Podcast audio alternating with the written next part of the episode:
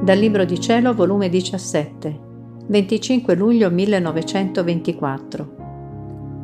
La santità nel voler divino deve essere un atto continuato. Dio va cercando anime che vogliano vivere nella divina volontà per mettere nelle sue braccia tutte le anime.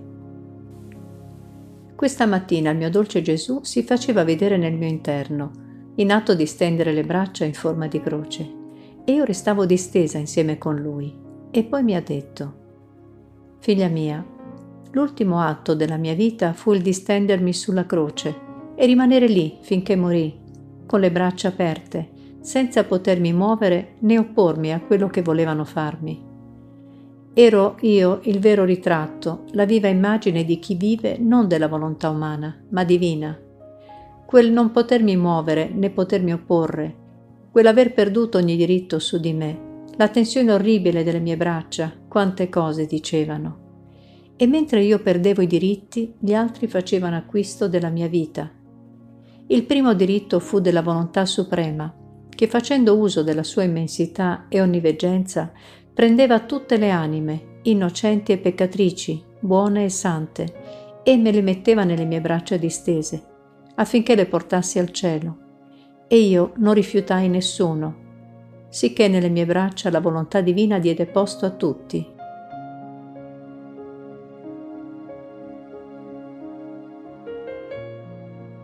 Onde la volontà suprema è un atto continuato, non mai interrotto, e ciò che fa una volta non lo smette mai.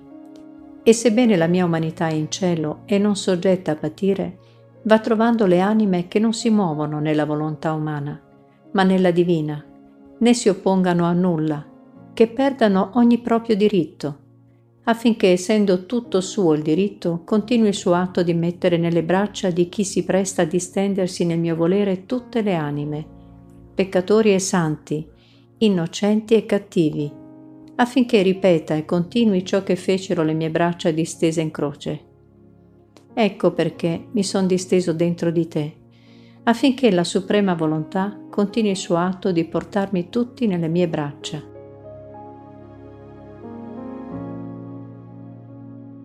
La santità non è formata da un atto solo, ma di tanti atti uniti insieme.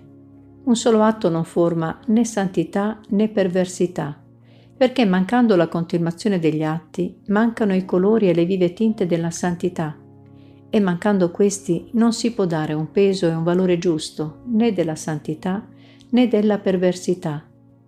Sicché quello che fa rifulgere e mette il suggello alla santità sono gli atti buoni continuati. Nessuno può dire che è ricco perché possiede un soldo, ma chi possiede possedimenti estesi, ville, palazzi. Così è della santità. E se la santità ha bisogno di tanti atti buoni, sacrifici, eroismo, ma pur tuttavia può andare anche soggetta a vuoti, a intervalli, la santità nel mio volere non è soggetta a fasi intermittenti, ma deve associarsi a quell'atto continuato del volere eterno che mai, mai smette, ma è sempre agente, sempre operante, sempre trionfante, che sempre ama e mai si arresta. Sicché la santità nel mio volere porta nell'anima l'impronta dell'operato del suo creatore. Qual è il suo amore continuo? La conservazione continua di tutte le cose da lui create. Non mai si cambia ed è immutabile.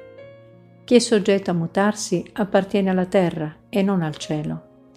Il cambiarsi è della volontà umana, non della divina. Interrompere il bene è della creatura, non del creatore.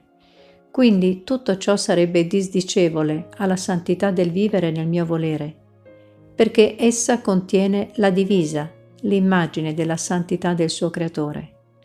Perciò sii attenta, lascia tutti i diritti alla volontà suprema, ed io andrò formando in te la santità del vivere nel mio volere.